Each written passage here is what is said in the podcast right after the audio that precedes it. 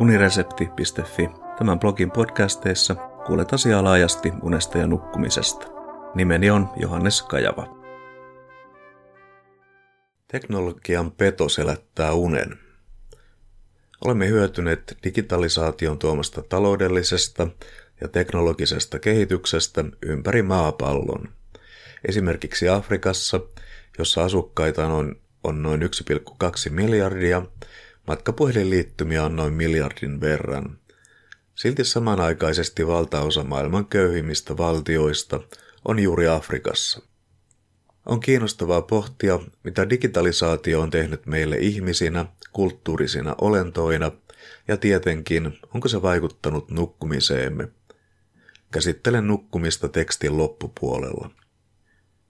Toimittaja ja tietokirjailija Pekka Vahvanen, joka on jo vuosien ajan käsitellyt teksteissään digiteknologian sovellusten kielteisiä vaikutuksia, esittää lokakuussa ilmestyneessä Kone kaikkivaltias, kuinka digitalisaatio tuhoaa kaiken meille arvokkaan, kirjassaan hyvin perusteltuja, vahvoja argumentteja digitalisaatiota ja sosiaalista mediaa vastaan. Yhtenä esimerkkinä on uudenlainen, jatkuvassa muutoksessa oleva koulumaailma. Oppilailla ei ole enää kirjoja, mutta ei heidän tarvitse jatkuvasti raahautua kouluihinsakaan. Tämän seurauksena heikoimmissa asemissa olevat oppilaat tippuvat kehityksestä tissien ja perseiden tasolle, kuten Vahvanen esittää, ja ne oppilaat, jotka haluavat opiskella, saavat tehdä sen ympäristössä, josta häiriötekijät eli syystä tai toisesta keskittymiskyvyttömät oppilaat puuttuvat. Molempien ryhmien ongelmaksi muodostuu kuitenkin osamattomuus sosiaalisessa vuorovaikutuksessa ja siten empatiakyvyssä, joita verkkokontaktit eivät opeta. Huotilainen ja Moisala, joiden kirjan arvioin lokakuussa, arvioivat digilaitteiden tuovan merkittäviä haittoja myös hyvien oppilaiden oppimiskykyyn ja suoriutumiseen. Heistä ja meistä aikuisista on tullut keskittymiskyvyttömiä ja kurittomia ja kenties vähän liioitellen yhtä välittömän tarpeen tyydytyksen odottajia kuin vauvoista. Vahvasen mielestä koulujen ja palveluiden digitalisoimisessa tulisikin painaa jarrua. Sen sijaan, että teknologista kehitystä seurataan hurraten, tulisi painottaa hyvinvointia ja onnellisuutta, eikä yhteiskunta saisi hylätä oppimisvaikeuksista kärsiviä tai muuten syrjässä oleviakaan. Teknologisen kehityksen myötä ihmistyövoima on korvautunut kautta aikojen. Se on saanut toisaalta aikaan työttömyyttä, mutta toisaalta uusia ammatteja on syntynyt tilalle. Digitalisaation myötä kehitys on kulkenut samaa linjaa, ihmistyövoiman tarve on vähentynyt, mutta työpaikkoja on syntynyt toisille aloille, joihin ihmiset ovat kouluttautuneet. Vahvanen näkee tilanteen kuitenkin kielteisessä valossa siten, että lainausmerkeissä saatanaallinen mylly ja lainausmerkeissä edelleen teknologian peto ovat päässeet valloilleen. Tekoälyä, josta puhutaan nyt kaikkialla, tulisi nopeasti alkaa suitsia tai siitä tulee ennennäkemätön tuhovoima. Luvussa, jossa Vahvanen kirjoittaa loogisesta lopusta, tekoäly on tuhannut kaiken merkityksellisen – Näkemyksen myötä Vahvanen liittyy kuoroon, joka uskoo teknologisen imperatiivin, siis pakon jatkuvaan kehitykseen, aiheuttavan ylivertaisen tekoälyn synnyn. Tällaiselle tekoälylle ihminen saattaa olla kuin roskalattialla, se on lakaistava pois. Vahvanen olisi halunnut jäädyttää teknologian kehityksen lapsuutensa vaiheeseen 1980- tai 90-luvulle. Digitalisaation myötä toisista ihmisistä tulee meille vähitellen turhia. Näkymä kuvaa täydellisesti zombitodellisuutta, jota olemme toistaiseksi todistaneet vain elokuvissa ja TV-sarjoissa.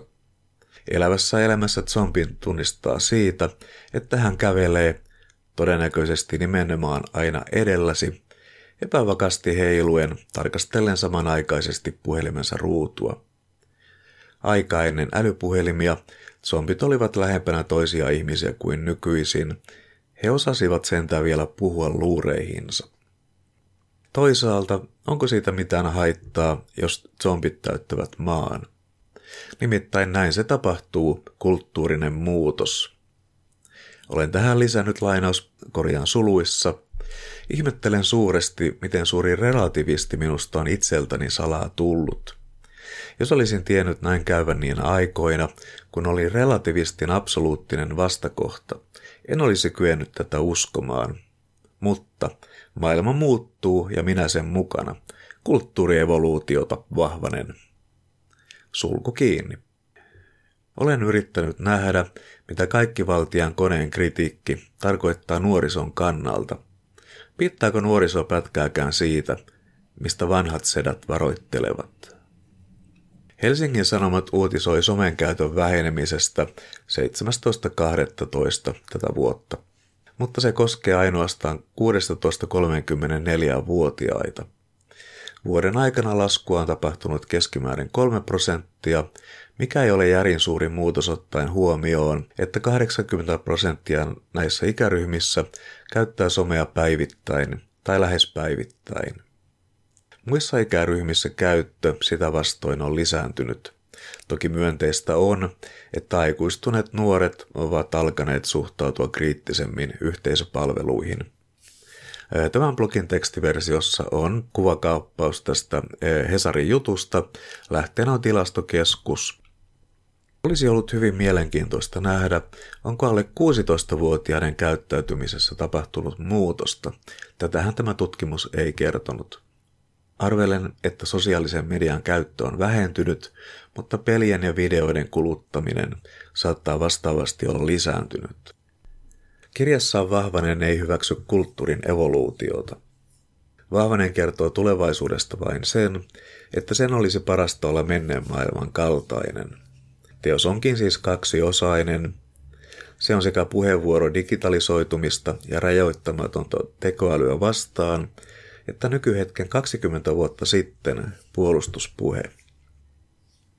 Huomattava laaja kysymys on, pitäisikö kulttuurin kehitystä vastustaa ja voidaanko muutokselle edes tehdä mitään.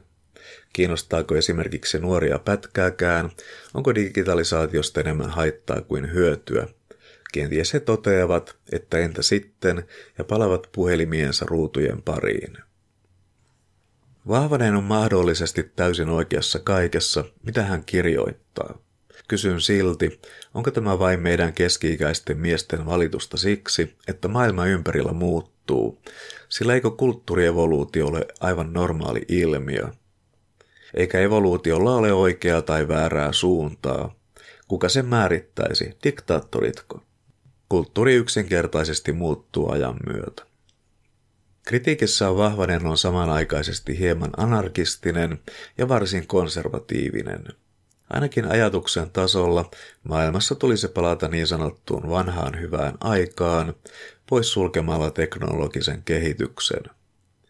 Kirjan vioiksi voikin laskea paatoksellisuuden, joka sävyttää asioiden käsittelyä, mutta toisaalta huolellisesta aiheeseen paneutumisesta kertovat esimerkilliset viite- ja lähdeluettelut.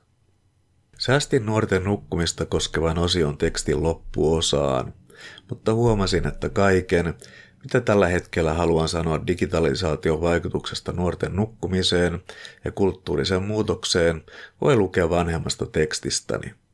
Kyseessä on teksti otsikolla Unen uusi normaali. Teostiedot Pekka Vahvanen, Kone valtias, kuinka digitalisaatio tuhoaa kaiken meille arvokkaan. Kustantaja Ateena 2018. Kiitos kuuntelemisesta ja mikäli pidit jutusta, linkkaa se unesta ja nukkumisesta kiinnostuneille.